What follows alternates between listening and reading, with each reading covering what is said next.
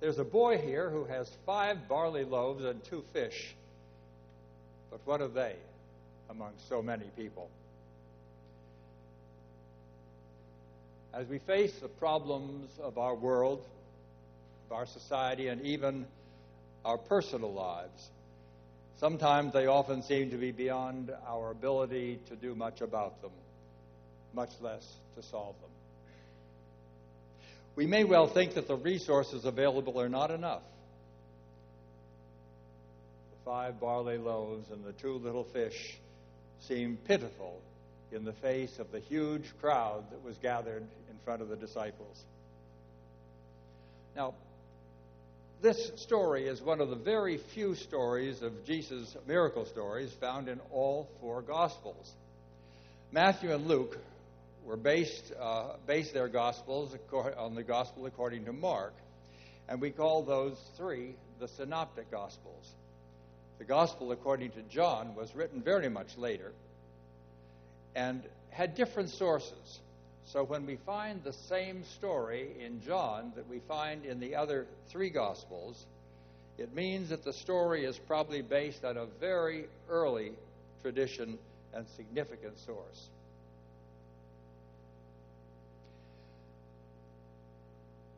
Do you ever think that the human troubles are sometimes too great for our human strength? Whether the problems of the peace negotiations between the Israelis and the Palestinians, the rapid growth of the Islamic State in Syria and Iraq, or solving the problems of gun violence here in our own nation, there often seems to be little that we can do to make a difference. It may seem about all that we can do is to leave it to the judgment of the President, the Congress, or the state government for good or for ill and this may often lead, uh, leave us in a sense of frustration, even despair. Personal problems are often just as frustrating and beyond our control. Chronic illness, physical disability, and disease may leave us also with feelings of helplessness, the loss of a job, facing bad economic conditions, or serious issues within the family, which threaten our security, our human troubles that are often too great for human strength alone. The five loaves and the two little fish in the face of a hungry crowd symbolize our helplessness and our frustration. And when the disciples realized that Jesus wanted to feed the crowd, Andrew finds a boy with five loaves and two little fish. But he says, What are these among so many people? How do people deal with problems of such magnitude that seem beyond our power? How many of you uh, remember movies of several years ago quite a number of years ago, I guess, in, in fact. Star Wars, The Empire Strikes Back, and E.T. Show hands. Remember those? Looks like most of you do. The message of those films is that in the face of overwhelming evil, there is a force of goodness, a power that somehow prevails. Darth Vader threatens to destroy us, but there is Luke Skywalker to do battle. The symbolism of ET is clear that in spite of the forces of brutality and power which try to control us, there is a force of goodness and gentleness in the universe beyond the confines of our earth that will ultimately succeed. The Judean Christian, under, Christian understanding of this such force as God. In the Old Testament, it is God who sees the suffering of the Hebrew people at the hands of the Egyptians and causes Moses to lead his people out of Egypt to the promised land. The New Testament reveals the gracious love of God who sent his Son that whoever believes in him should not perish, but have everlasting life. In the life of Christ, God identifies with us and our human condition. We do not have a God who is far removed from us, who can't understand our needs and our pain. In the life of Jesus, God becomes one with us. God knows the pain of rejection, of loneliness, of loss, even the pain of death. In the resurrection of Christ, God has overcome death. We trust in God's righteous purpose and his redeeming love. It is our hope and faith that the will of God will ultimately prevail, that God's righteous purposes will succeed in our world. It is this faith and hope that sustains us in the face of the most terrible trials of life. Person of faith can find resources to help cope with the problems of life. Christ's action in taking the five little loaves and two fish and blessing them signifies Christ's power and confidence in God. In Christ's hands, the five little loaves and the two fish become more than sufficient to meet the needs of all of those who were there. Twelve baskets full were taken up, and all were satisfied.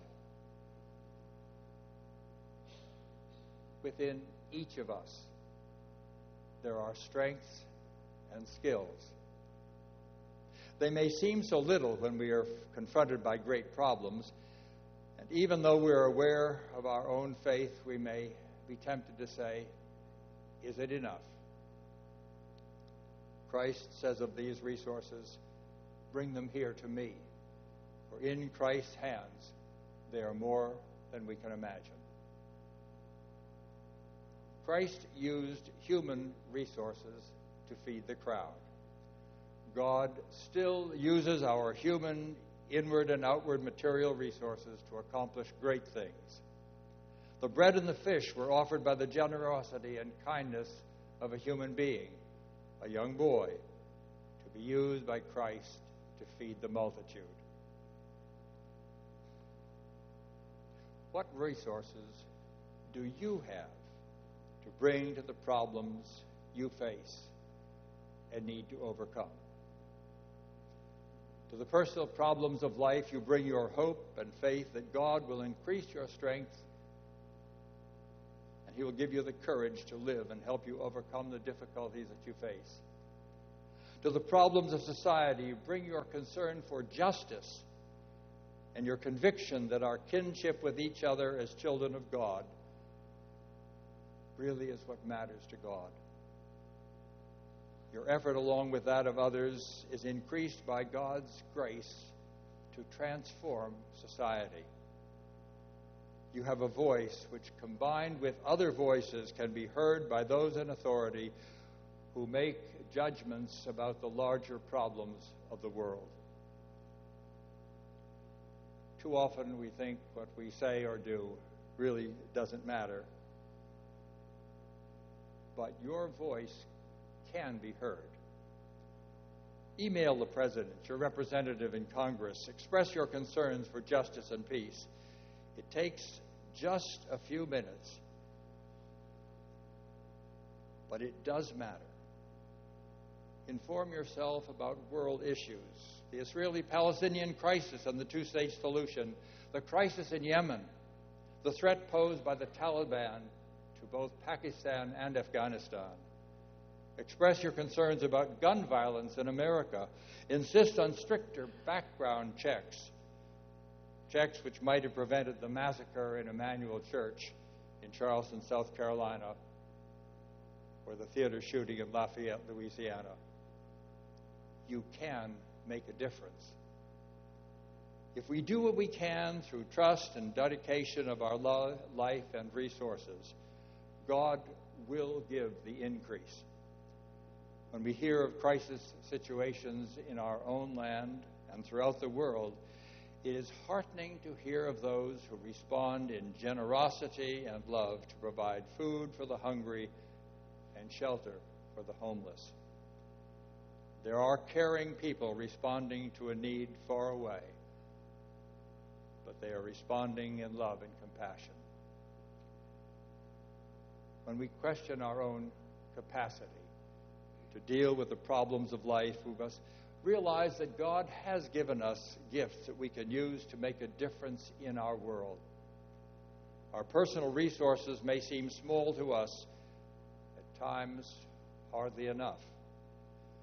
But as we turn our resources and our gifts over to God, we find that indeed they are enough to make a difference, far more than we can imagine. As Christ took the small offering of five barley loaves and two fish and transformed them into enough to feed a multitude, so he can take our offering, our offering of love and faith and service, and transform it into enough to accomplish his will. Our faith in God's grace and redeeming purpose can see us through great personal turmoil. Our willingness to offer ourselves in God's service can truly make a difference in the world. He calls us bring our meager resources to Him, and He blesses them so that they may serve all His people. Let us pray. O Lord God, give us the faith, the grace, the generosity, and the love that we may share what we have, that this world may be a reflection of your kingdom. Through Jesus Christ our Lord. Amen.